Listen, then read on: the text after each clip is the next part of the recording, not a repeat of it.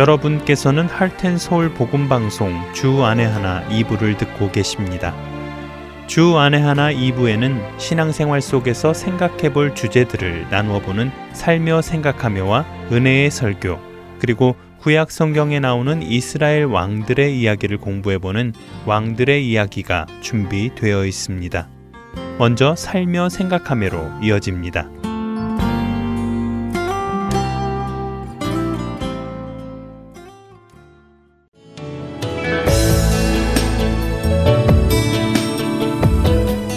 주안의 하나 애청자 여러분 안녕하세요. 살며 생각하며 진행의 김순혜입니다.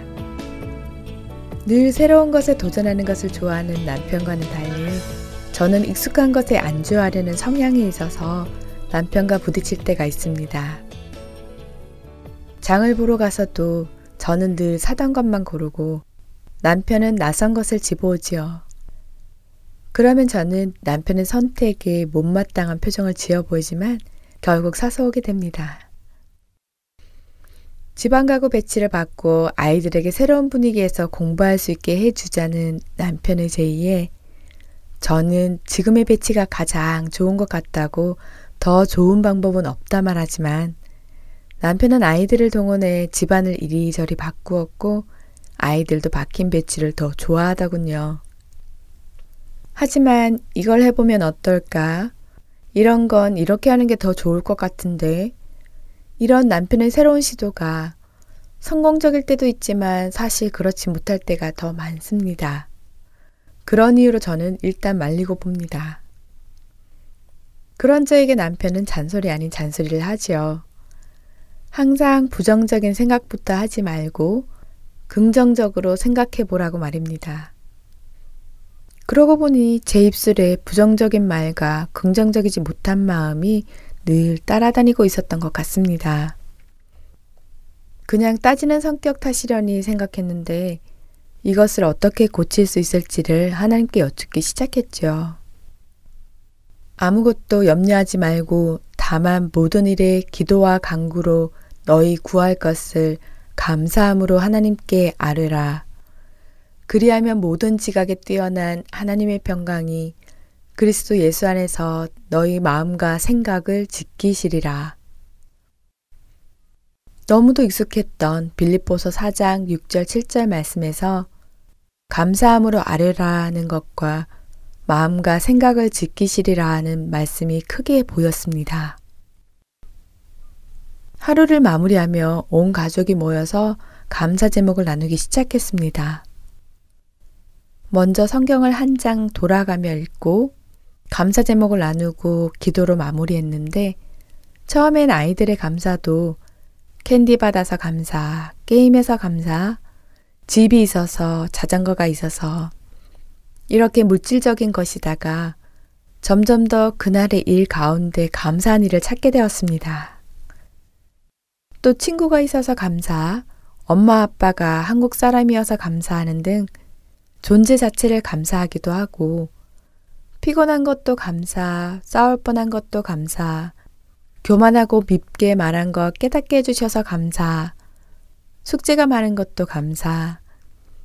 이렇게 그날을 돌아보면 잘못한 것, 싫은 것도 많지만 그것 또한 감사한 일이 될 수 있더라고요. 어떤 날짜엔 딸의 글씨로 기록이 되어 있어서 왜 그런가 봤더니 제가 엄청 화가 나서 그 자리에 앉아 있었던 것이 기억났습니다. 그날 저의 감사가 화나도 같이 성경책 읽고 얘기 나눌 수 있어서 감사였으니까요.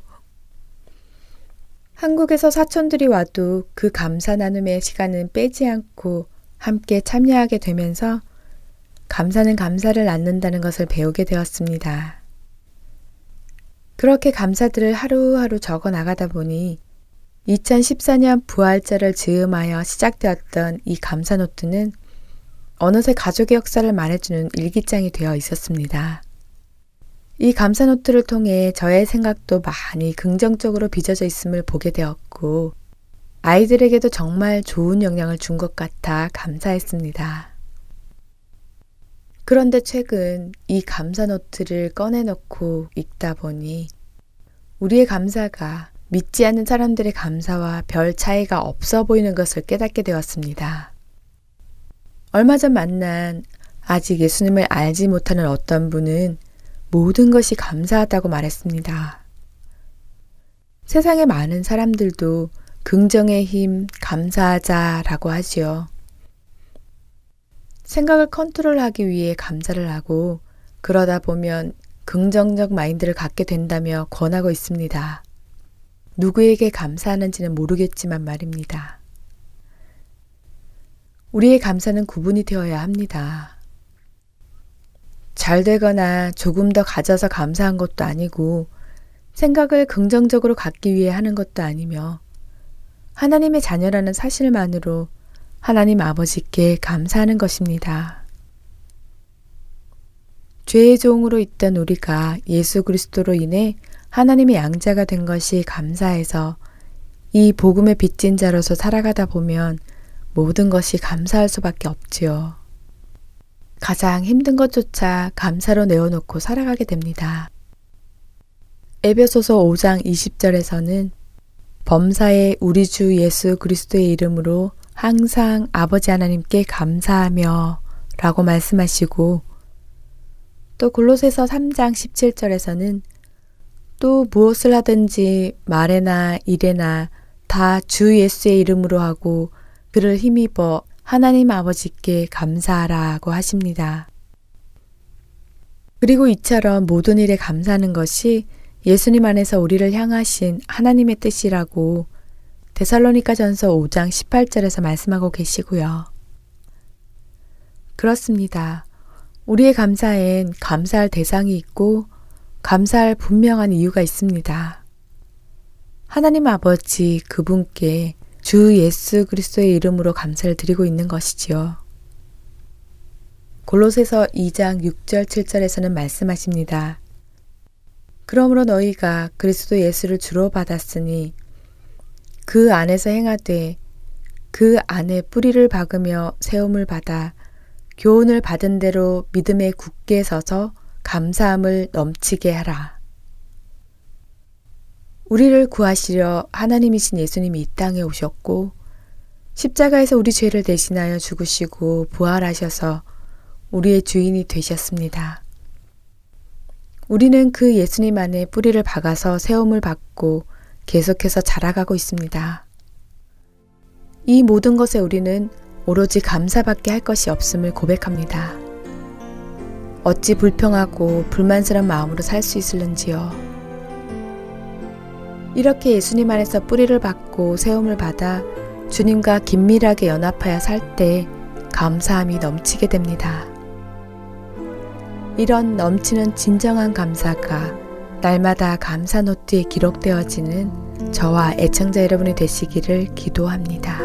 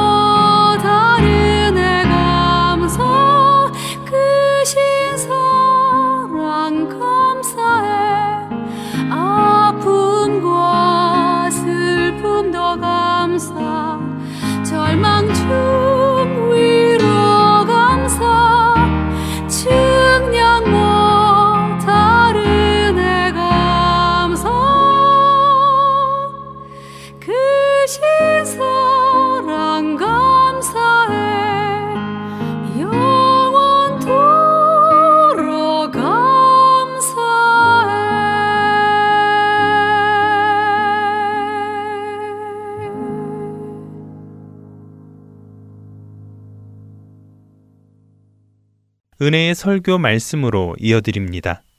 오늘 설교 말씀은 버지니아 열린문 장로교회 김용훈 목사님께서 마태복음 20장 20절에서 28절의 본문으로 응답받는 기도의 원리라는 제목의 말씀 전해 주십니다.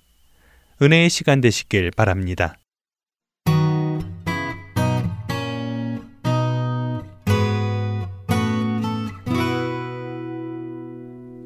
마태복음 20장 20절에서 28절까지 우리 한 절씩 교독하시겠습니다. 제가 먼저 20절 말씀 봉독합니다. 그때에 세베대의 아들의 어머니가 그 아들들을 데리고 예수께 와서 절하며 무엇을 구하니 예수께서 이르시되 무엇을 원하느냐 이르되 나의 이 두 아들을 주의 나라에서 하나는 주의 우편에 하나는 주의 좌편에 함께 명하소서 예수께서 대답하여 이르시되 너희는 너희가 구하는 것을 알지 못하는도다. 내가 마시려는 잔을 너희가 마실 수 있느냐? 그들이 말하되 할 수 있나이다.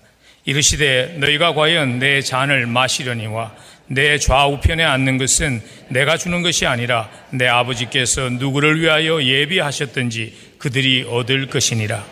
열 제자가 듣고 그 두 형제에 대하여 분이 여기거늘 예수께서 제자들을 불러다가 이르시되 이방인의 집권자들이 그들을 임의로 주관하고 그 고관들이 그들에게 권세를 부리는 줄을 너희가 알고니와 너희 중에는 그렇지 않아야 하나니 너희 중에 누구든지 크고자 하는 자는 너희를 섬기는 자가 되고 너희 중에 누구든지 어뜸이 되고자 하는 자는 너희의 종이 되어야 하리라. 28절 함께 봅니다. 인자가 온 것은 섬김을 받으려 함이 아니라 도리어 섬기려 하고 자기 목숨을 많은 사람의 대속물로 주려 함이니라. 아멘. 우리가 신앙생활을 하면서 무엇이 가장 어렵습니까? 하는 질문을 하면요. 가장 자주 듣는 답이 뭐냐면 기도 생활이라는 것입니다. 기도 생활이 쉽지 않습니다. 하는 말들을 많이 하세요. 그래서 왜 그렇게 기도 생활이 어려울까요? 왜 우리가 신앙생활을 해가면서 기도 생활에 열심을 내는 것이 어려울까요? 하는 질문을 던지면 제가 받는 답 중에 빈번하게 받는 답이 바쁘기 때문이라는 것입니다. 바쁨이라는 것이죠. 사실 틀린 답은 아닌 것 같아요. 우리가 워싱턴 근교에 이렇게 살아가면서, DC 근교에 살아가면서 삶이 점점 바빠진다는 생각이 많이 듭니다. 교통체증 때문에 길에서 쫓기는 시간들, 길에서 낭비되는 시간들이 너무 많고요. 삶의 템포가 점점 빨라진다는 생각이 들어요. 제가 지금 아직 70대가 아닌데 요즘 70마일로 달리고 있지 않나 하는 생각이 들 정도로 삶의 템포가 점점 빨라지는 그래서 저도 사실 새벽에 기도하지 못하면요.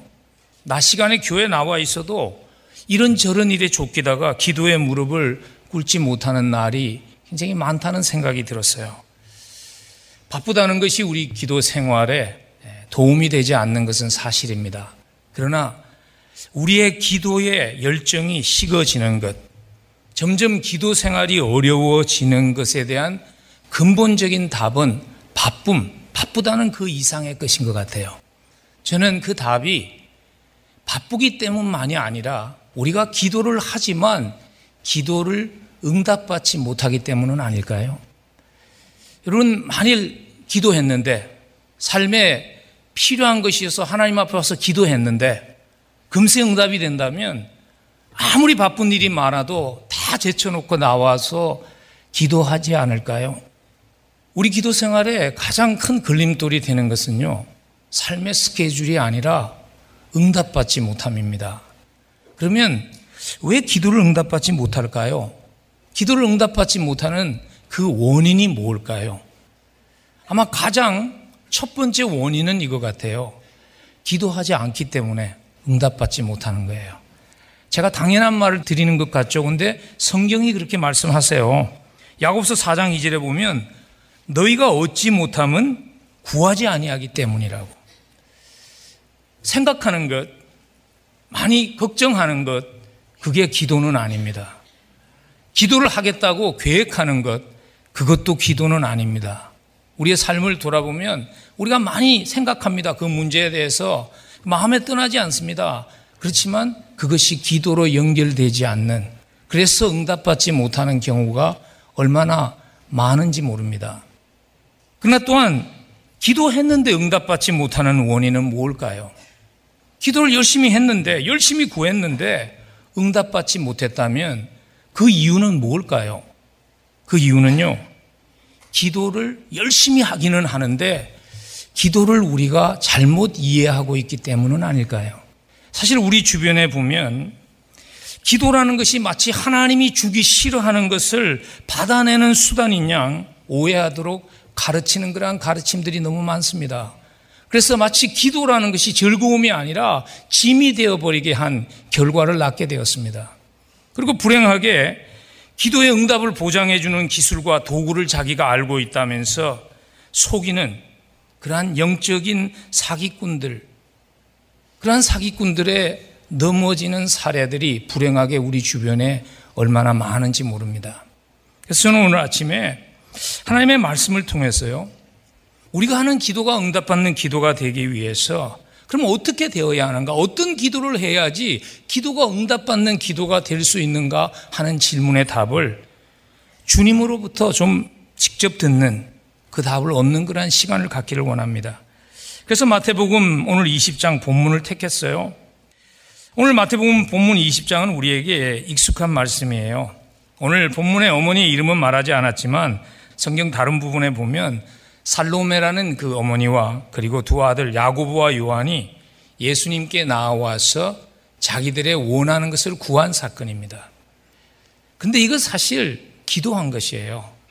그들의 기도와 우리의 기도의 차이점은 무엇인가 하면 우리는 영어로 주님께 강구한 것이고 그들은 당시에 주님이 눈앞에 있었기 때문에 육신을 입은 주님께 자기들이 원하는 것을 구한 것이 차이점이지 오늘 이 사건은 기도한 사건이에요. 예수님께 강구했지만 그들이 원하는 것 받지 못했습니다. 그래서 자기들이 그렇게 강구했지만 응답받지 못한 이 사건을 통해서 오늘 주님은 우리에게 우리의 기도가 응답받는 기도가 되려면 꼭 기억해야 되는 응답받는 기도의 세 가지의 원리를 우리에게 주시고 있습니다. 첫 번째는 이것입니다. 응답받는 기도는요, 기도의 형식에 좌우되는 것이 아니라는 것입니다. 응답받는 기도는 올바른 관계가 필수 조건이라는 것입니다. 우리는 기도의 공식에 관심이 많습니다. 기도의 포뮬라에 관심이 많습니다. 왜냐하면 우리는 그런 시대에 살고 있어요.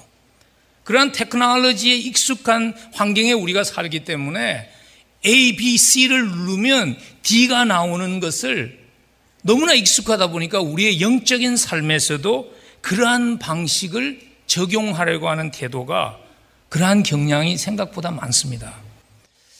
여러분 처음 기도에 대해서 배울 때 아마 우리 모두가 이 기도의 공식을 배웠습니다. 기억하시죠? 기도가 이루어지려면 네 가지의 공식이 그 속에 담겨야 합니다. 네 가지의 기도의 요소가 담겨야 합니다. 첫 번째는 하나님께 나와서 하나님을 찬양하며 하나님을 경배해야 합니다. 그리고 나서 나의 죄를 하나님 앞에 회개해야 됩니다.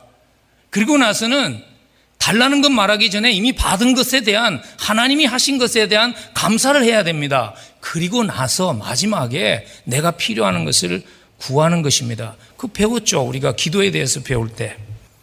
근데 이런 공식 자체가 잘못된 게 아니에요. 이 공식을 따라하는 그 자체가 잘못된 것이 아니라 이 공식 자체가 우리의 기도를 응답하게 한다고 생각하는 것이 잘못된 것입니다. 오늘 우리가 이 공식을 따라서 기도에 이런 요소가 있어야 하는 것은 그 요소 자체에 무슨 특별한 효력이 있어서 그런 것이 아니라 그 요소를 따라감을 통해서 기도의 그 규범을 따라감을 통해서 관계를 정립하기 위한 것인데 우리는 그 의도를 오해하는 경향이 있다는 것입니다. 우리가 기도하기 전에 찬양하고 회개하고 감사하고 그리고 나서 우리의 원하는 것을 구하는 것은요. 그것은 하나님과의 바른 관계 그리고 이웃과의 바른 관계가 먼저 이루어지지 않으면 그 기도가 응답되는 기도가 될 수 없기 때문입니다. 예수님께서 이렇게 기도하라고 가르치신 주님이 가르친 기도문을 보아도 관계를 얼마나 강조하는지 모릅니다. 여러분 주기도문 다 아시잖아요. 주기도문에서 계속 반복되는 단어가 하나 있습니다. 뭐죠? 우리라는 단어예요. 하늘에 계신 우리 아버지요. 오늘날 우리에게 일용할 양식을 주옵시고 우리가 우리에게 죄 지은 자를 사해 준 것 같이 우리 죄를 사하여 주옵시고 우리를 시험에 들지 말게 하옵시고 주기도문 강의 시간이 아니니까 일일이 들어가서 깊은 의미를 살펴볼 그러한 시간은 없지만요. 우리가 기도를 우리 아버지께 강구하는 것은 우리의 기도가 응답받을 수 있는 이유가 무엇인가 하면 하나님이 우리의 영적인 아버지 대신 관계에 있다는 것을 우리에게 말해 줍니다. 그리고 내가 필요한 것을 강구할 때에도 나에게 일용할 양식을 달라고 말하지 않고 우리에게 일용할 양식을 달라는 그 기도는 나만의 이익과 나만의 목적을 달성하게 하기 위해서 하나님이 우리의 삶을 축복하는 것이 아니라는 것입니다. 하나님께서 우리의 삶에 공급하시고 축복하실 때에는 그것을 우리가 함께 쓰도록 우리 주변에 필요한 사람들과 그 축복을 나누는 축복의 통로가 되도록 하나님께서 그것을 우리에게 공급하신다는 것을 그 관계를 기억하라는 것입니다. 오늘 마태복음 20장 살로메와 두 아들의 기도가 사실 보면요. 모든 기도 속에 담겨져야 할 요소가 다 지켜졌다고 할 수 있지만 응답받지 못한 이유는 무엇인가 하면 그들은 응답받는 기도가 기도의 규칙을 따라 하는 것에 달린 것이 아니라 관계가 더 중요하다는 것을 인식하지 못했기 때문입니다. 오늘 보면요. 살로메와 두 아들 야구보와 요한이 주님 앞에 나와서 강구한 것 기도에 필요한 요소를 다 담고 있습니다. 그들이 먼저 나와서 주님을 경배합니다. 20절에 보면 예수께 와서 먼저 절했습니다. 그리고 나서 무엇을 구했다고 20절에 기록합니다. 그리고 그들은 또요. 주님이 약속하지 않은 것 구하지 않았어요. 주님이 약속한 것을 구했어요. 많은 기도들을 보면 하나님이 약속하지도 않은 것을 내놓으라고 그러니까 응답받지 못하는 것이잖아요. 근데 오늘 보면 살로메와 두 아들의 기도는 약속을 따라 구한 거예요. 마태복음 19장 28절에 보면 예수께서 이르시되 내가 진실로 진실로 너희에게 이르노니 세상이 새롭게 되어 인자가 자기 영광의 보좌에 앉을 때에 나를 따르는 너희도 열두 보좌에 앉아 이스라엘 열두 지파를 심판하리라. 주님께서 얘기하셨어요. 너희들도 함께 다스리리라. 그래서 그거 요구한 것입니다. 주님께 나와서 그럼 이왕이면 다스릴 때 우리 아들 하나는 오른쪽에 하나는 왼쪽에 앉게 해달라고 약속 따라 구한 거예요. 그리고 그들이 믿음으로 구했습니다.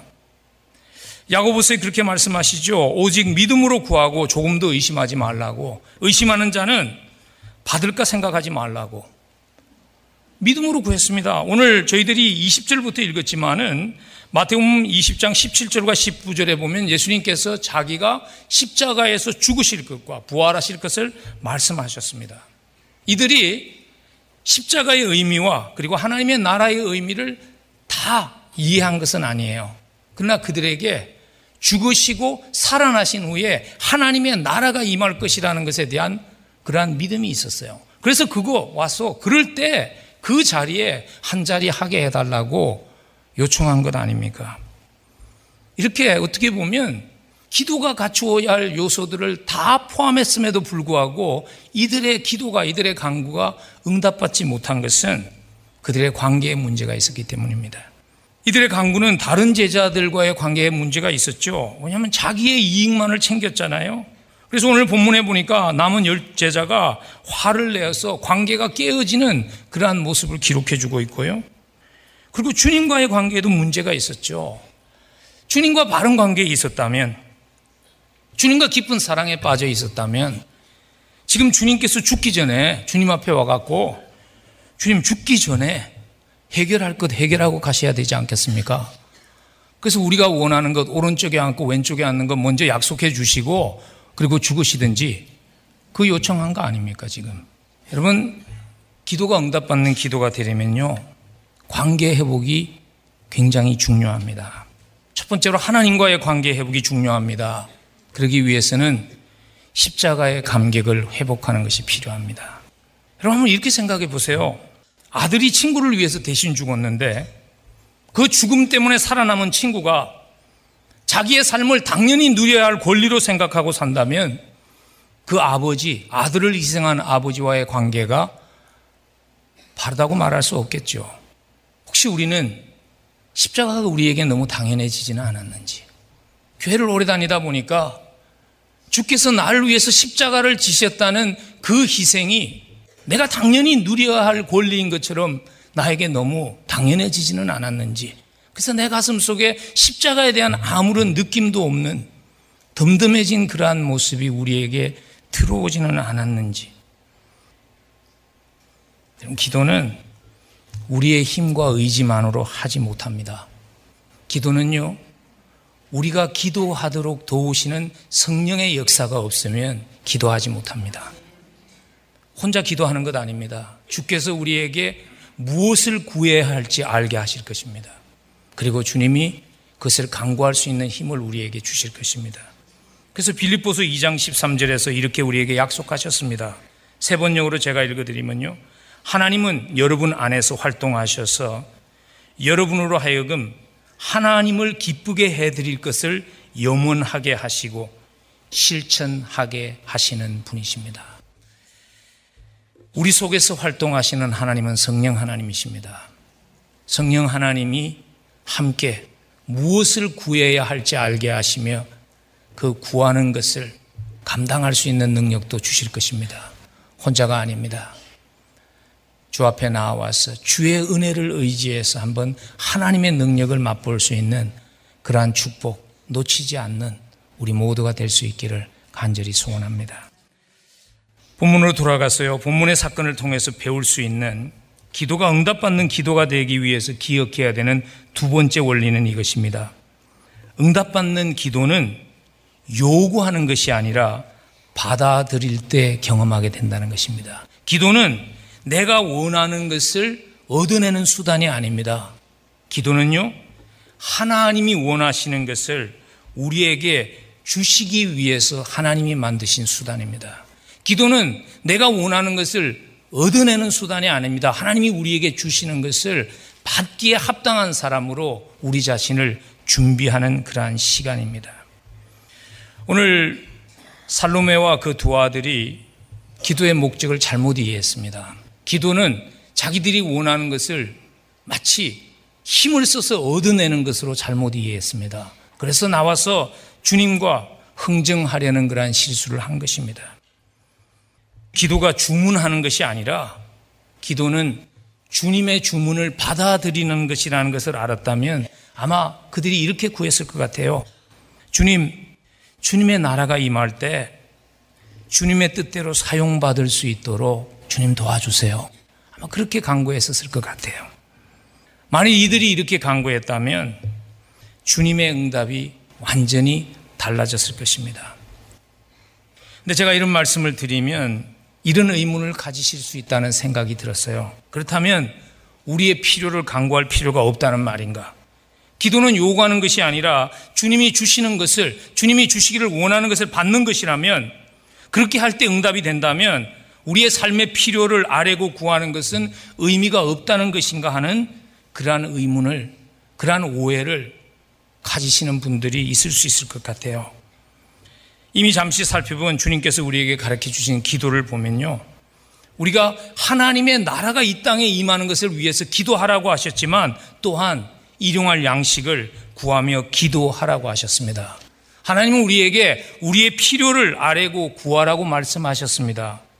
그러나 우리가 그 필요를 구하고 아래는 그 이유는 하나님이 우리의 필요를 모르시기 때문이 아니에요. 그래서 하나님으로 하여금 내 필요를 알리기 위해서 우리가 내 필요를 주님께 간구하는 것이 아닙니다. 하나님은 이미 우리가 생각할 때 우리가 필요하다고 생각하는 것보다 더 큰 우리에게 주실 필요를 알고 계시는 하나님이십니다. 그래서 바울이 에베소서 3장 바울의 기도를 보면 이런 고백을 합니다. 우리 가운데서 역사하시는 능력대로 우리가 구하거나 생각하는 것에 더 넘치도록 능히 역사하시는 분이 우리 하나님이시라고. 우리 가운데 일하시는 하나님은 내가 생각할 때 내가 이게 필요하고 이걸 구해야 한다고 생각하는 그 이전에 이미 아시고 훨씬 더 넓게 아시고 그것을 우리 삶 속에서 주시며 역사하시는 하나님이 우리 하나님이라는 것입니다. 그렇다면 구태여 기도로 강구하기를 원하는 이유는 뭘까요? 그 이유는요. 하나님을 인폼하기 위한 것이 아니에요. 하나님께 알게 하기 위한 것이 아닙니다. 내가 최선이라고 생각하는 것을 주시는 과정에서 내가 고집하는 것이 최선이 아니라 하나님이 알고 계시는 것이 최선이라는 것을 우리로 하여금 배우도록 하시는 것입니다. 다른 말로 표현하면 기도는 하나님의 마음을 바꾸는 것이 아니라 기도하는 사람의 마음을 바꾸어서 기도의 응답에 합당한 사람으로 준비시키는 과정이라는 것입니다. 2차 세계대전 중에 히즈 잡지에 한 군목이 이런 제목의 글을 실었습니다. 어떤 사람은 기도하지만 죽는다 하는 제목을 실었어요. 그 글을 제가 잠깐 인용하면요. 기도의 행운을 잡는 일이라는 게 있는가? 규칙적으로 기도하지만 규칙적으로 죽은 사람들은 어떻게 된 것인가? 전쟁에서 죽지 않게 해달라고 기도했는데 그 기도에 응답을 받아서 죽지 않았다는 군인들의 간증은 이제 그만 썼으면 좋겠다. 왜 죽은 군인들은 잘못된 응답을 받은 것처럼 보이게 하는가? 병사들에게 기도에 대해서 말할 때 나는 그들이 성숙한 사람이 되어야 한다는 말을 하려고 노력한다. 하나님은 우리가 대장부가 되기를 바라신다. 어린 아이들만이 모든 이야기가 행복하게 끝나기를 바란다. 원하는 것이 우리에게 옳은 것이 아니라면 기도한다고 해서 원하는 모든 것을 다 받을 수 있는 것이 아님을 깨닫기까지 우리는 얼마나 더 성숙해져야 할까? 기도에는 행운 같은 것이 없다. 하나님이 무한하신 사랑과 예지의 힘으로 우리에게 주시면 좋겠다고 하는 것을 우리는 받는 것이다. 이것이 언제나 우리가 바라는 바와 일치하는 것은 아니다. 그러나 우리 자신이 하나님이 주시기를 원하는 것에 일치하도록 노력해야 한다.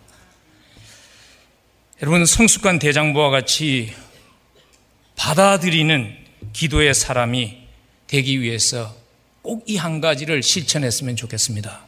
그 한 가지는요, 하나님이 최선을 아신다는 것을 인정하며 하나님을 판단하는 것을 보류하시는 것입니다. 여러분, 사실 우리의 인생, 짧고 긴 인생 돌아보면요, 하나님이 그 순간을 지나가며 우리가 최선이라고 생각했던 것, 주시지 않은 것, 얼마나 감사한 경우가 많은지 모릅니다. 하나님이 최선을 아십니다. 왜냐하면 하나님은 미래를 아시기 때문입니다. 내가 원하는 것 받지 못했다고 하나님을 판단하기를 보류하고 묵묵히 기다리며 기도한다면 먼 훗날 우리의 돌아온 발자취를 돌아보면서 가장 좋은 것 주셨다고 고백할 수 있게 하실 것입니다. 내가 원하는 것 얻기 위해서 기도하기보다는 하나님이 주시기를 원하는 더 좋은 것을 소망하며 기도하는 한 주간이 되면 좋겠습니다. 꼭 기도할 때마다 말끝마다 내 뜻대로 마옵시고 주 뜻대로 해주세요라고 입술로 표현할 필요는 없습니다. 그러나 이것이 우리의 마음의 고백이 된다면 기도가 무거운 짐이 아니라 기도가 기대가 될 것입니다. 이번 한 주간 설레이는 마음으로 하나님이 주실 것을 기대하며 기도할 수 있는 그 은혜 누릴 수 있기를 간절히 축복합니다. 마지막으로 본문의 사건을 통해서 배울 수 있는 기도가 응답받는 기도가 되기 위해서 기억해야 되는 마지막 원리는 이것입니다. 응답받는 기도는요, 대가를 지불할 때 이루어집니다. 응답받는 기도는 대가를 지불함이 따릅니다.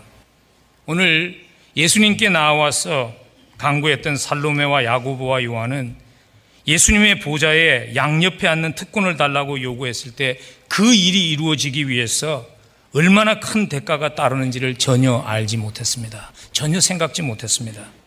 그래서 예수님께서 22절에서 이렇게 물으신 것입니다. 너희는 너희가 구하는 것을 알지 못하는도다. 내가 마시려는 잔을 너희가 마실 수 있느냐? 그렇게 물으신 것은 실상 이렇게 물으신 겁니다. 너희가 앉기를 원하는 그 보좌를 준비하기 위해서 내가 어떤 대가를 지불해야 되는지 너희는 생각해 본 적이 있느냐?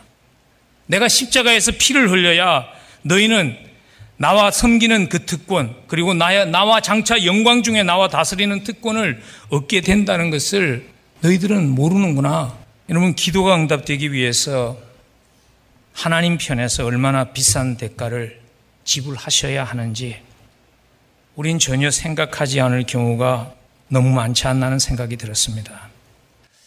하나님께서 우리를 하나님의 나라에 쓰임받는 인생 되게 하기 위해서 십자가라는 대가를 이미 지불하셨습니다. 그리고 하나님께서 우리가 정말 하나님의 뜻에 합당한 사람, 하나님께 쓰임받는 인생 되게 하기 위해서 하나님께서는 오래 기다림이라는 대가를 지불하고 계십니다. 기도의 응답에 합당한 사람 만들기 위해서 하나님이 응답하십니다. 저는 가끔 기도하면서 그런 생각을 많이 합니다. 하나님이 주시지 않는 것이 아니라 내가 준비되지 않아서 하나님이 주시지 못한다는 생각을 많이 합니다. 응답받는 기도가 되려면요, 또한 기도하는 사람의 편에서도 대가를 지불할 수 있어야 합니다. 구약을 대표하는 사람이라고 할 수 있죠. 모세가 이스라엘 백성을 노예 생활에 있는 이스라엘 백성들을 위해서 기도했습니다. 하나님은 모세를 부르셔서 그 기도를 응답하셨습니다. 모세가 자기를 드리는 대가를 지불하기를 거부했다면 이 기도는 응답될 수 없는 것입니다. 느헤미야라는 성공하는 사람이 예루살렘에서 고난 당하는 민족들의 소식을 듣고서 그들을 위해서 강구했습니다. 하나님께서는 높은 자리에 이미 올라서 성공적인 삶을 살고 있는 느헤미야로 하여금 그 자리를 포기하는 자기의 삶을 드리는 그 포기를 그 대가를 지불하게 하신 후에 느헤미야를 불러서 느헤미야의 기도를 응답하셨습니다. 물론 니에미야가 하지 않았다면 하나님께서 후대에 다른 사람을 불러서 그 일 하실 수 있습니다. 그러나 느헤미야에게 있어서 자기의 기도는 응답되지 못한 것입니다. 응답받는 기도는요, 결코 값싼 것이 아닙니다. 기도가 응답받는 기도가 되려면 자신을 드리는 대가를 지불할 수 있어야 합니다. 좀 더 구체적으로 말하면 이런 것입니다. 만일 여러분들이 여러분의 가족 중에 하나님께 돌아와야 할 한 사람을 두고 기도한다면 그것이 여러분의 부모일 수도 있고 여러분의 자녀일 수도 있고 여러분의 배우자일 수도 있습니다. 그걸 위해서 기도한다면 내 옛사람이 죽어지는 나의 변한 모습을 보여주는 나를 드리는 대가를 지불할 수 있어야 합니다. 저희 교회도요. 예수 그리스도를 만나고 나서 자기 자신을 죽이는 처절한 싸움의 과정을 옆에 지켜보고서 그 부모 때문에 예수를 믿은 자녀들이 있습니다. 그 남편 때문에 예수를 믿은 아내들이 있습니다. 자기를 죽이는 처절한 대가를 지불하는 그 아내 때문에 예수를 만난 남편들이 있습니다. 대가를 지불할 수 있을 때 기도를 응답받기에 합당한 모습으로 준비되면 준비된 자에게 기도를 응답해 주십니다. 그래서 우리의 기도가 주시옵소서 하는 기도에서 하나님 나를 준비시켜 주옵소서 하는 기도로 바뀔 수 있으면 좋겠습니다. 그래서 기도가 응답받는 기도가 되려면요 순종의 대가를 지불할 수 있어야 합니다. 요한과 야고보가 오늘 보면 자기들이 요구했던 강구는 받지 못했지만은 주님께서 주시기를 원하시는 응답을 받았습니다. 그러기 위해서 그들이 대가를 지불해야 했습니다. 그 대가는 낮아짐의 순종의 대가였죠. 오늘 예수님께서 그 말씀을 하십니다. 26절과 27절에서 너희 중에는 그렇지 않아야 하나니 너희 중에 누구든지 크고자 하는 자는 너희를 섬기는 자가 되고 너희 중에 누구든지 어뜸이 되고자 하는 자는 너희의 종이 되어야 하리라. 야고보는요, 예수님과 같은 잔을 마시고 순교하는 낮아짐의 대가를 지불했습니다. 요한은 밤모섬에서 순교하기까지 오랜 세월 낮아짐의 대가를 지불했습니다. 우리의 기도가 응답되기 위해서 여러분 우리가 지불해야 되는 순종의 모습은 무엇일까요? 저는 이러한 순종이 필요하다는 생각이 들었습니다. 채워지기 전에 비우는 순종이 있어야 한다는 생각이 들었습니다. 여러분의 삶에 비워야 할 순종은 과연 무엇일까요? 아마 그 질문에 대한 답은요, 내가 지금 간절히 기도하고 있는 것이 무엇인가 하는 질문과 직접 직관될 것 같아요. 여러분, 저는 이번 한 주간이 십자가 아래 서 있는 한 주간이 되면 좋겠습니다. 의무감 때문에 드리는 기도 시간이 아니라 십자가에서 생명 주셨기에 사랑하는 주님과 사랑에 빠지는 축복의 시간이 될 수 있었으면 참 좋겠습니다.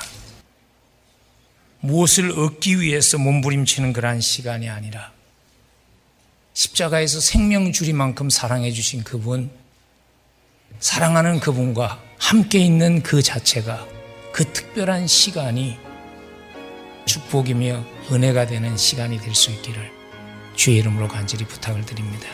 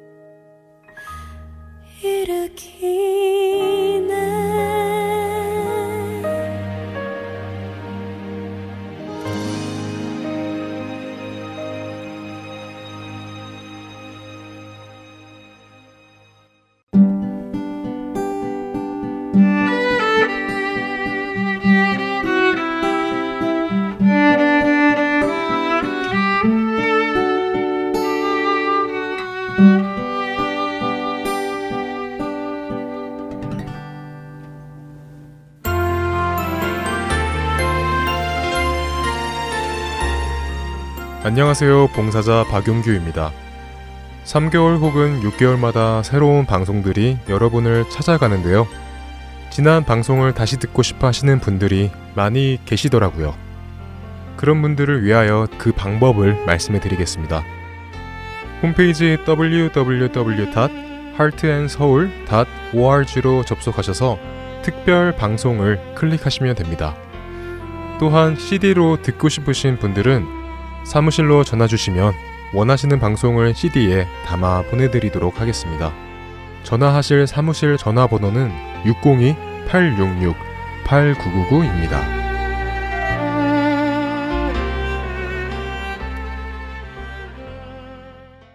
계속해서 왕들의 이야기 보내드립니다.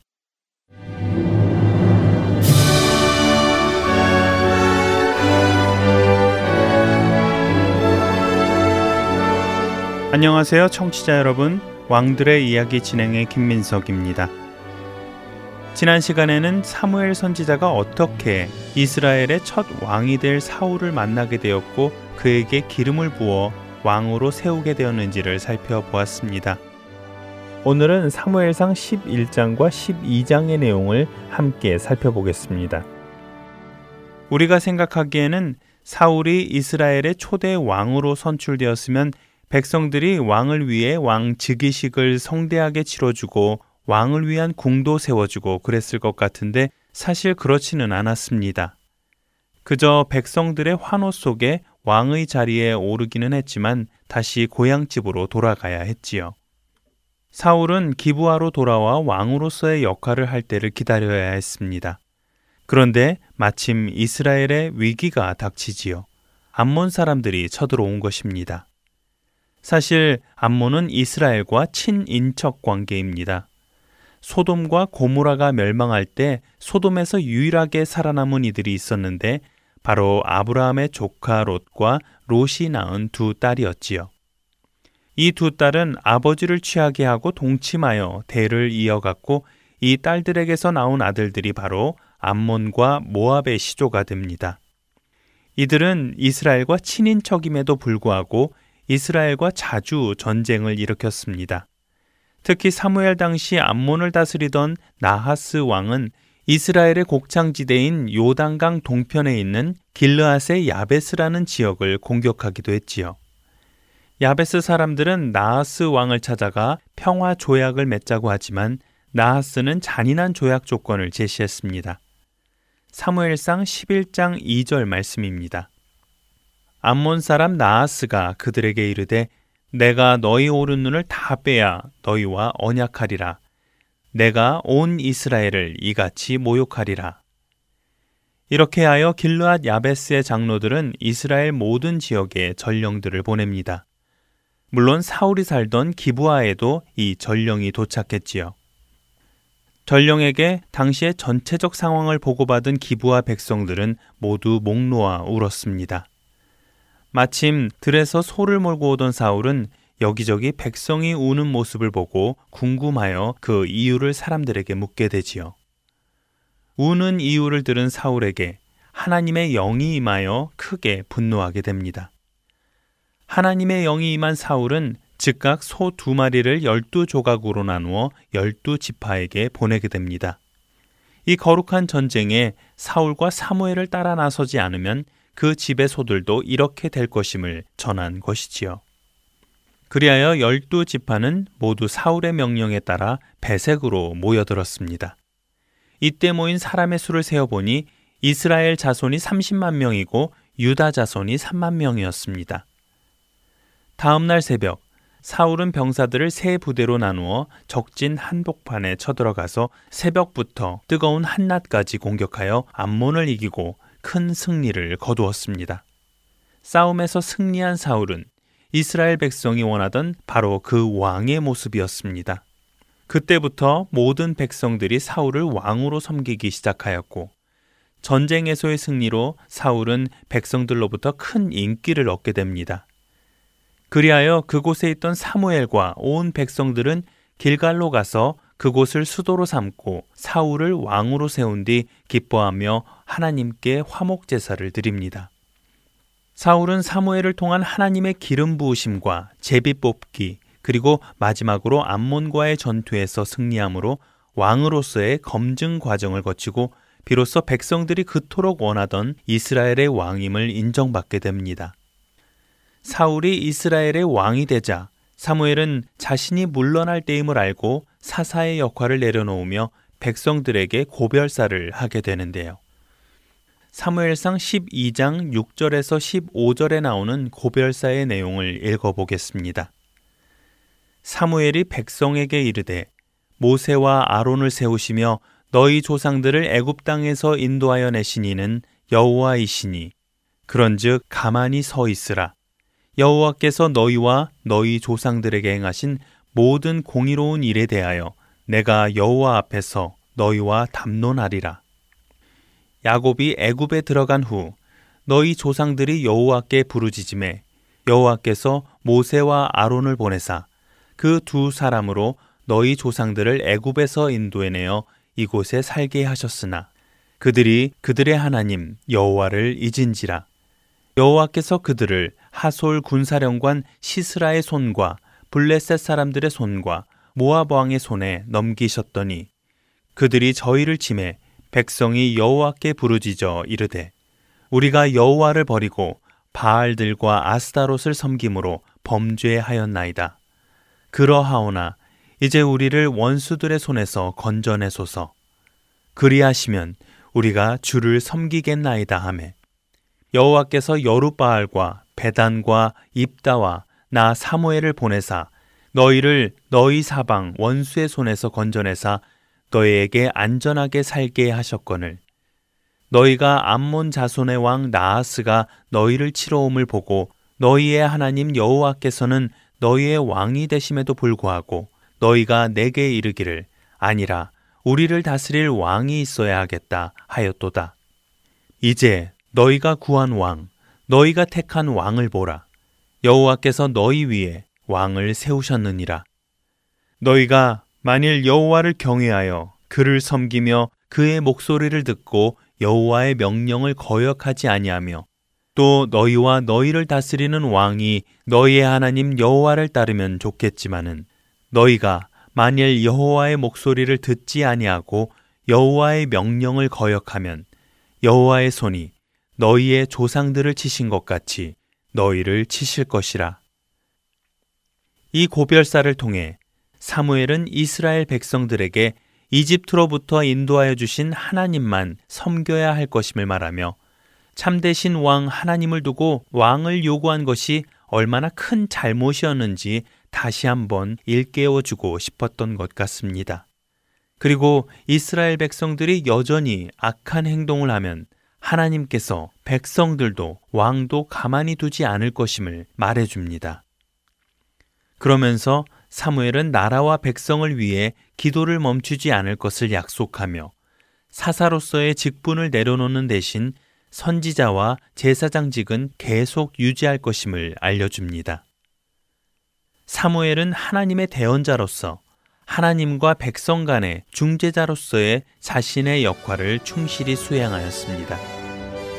아무런 속임도 없이 공정함으로 백성을 다스렸고 사사 시대에서 왕정 시대로 이어주는 큰 일을 훌륭하게 마무리 지었으며 이스라엘의 첫 왕 사울이 왕으로서의 직분을 잘 감당할 수 있게 길을 열어 주었습니다. 왕들의 이야기 다음 시간에 뵙겠습니다.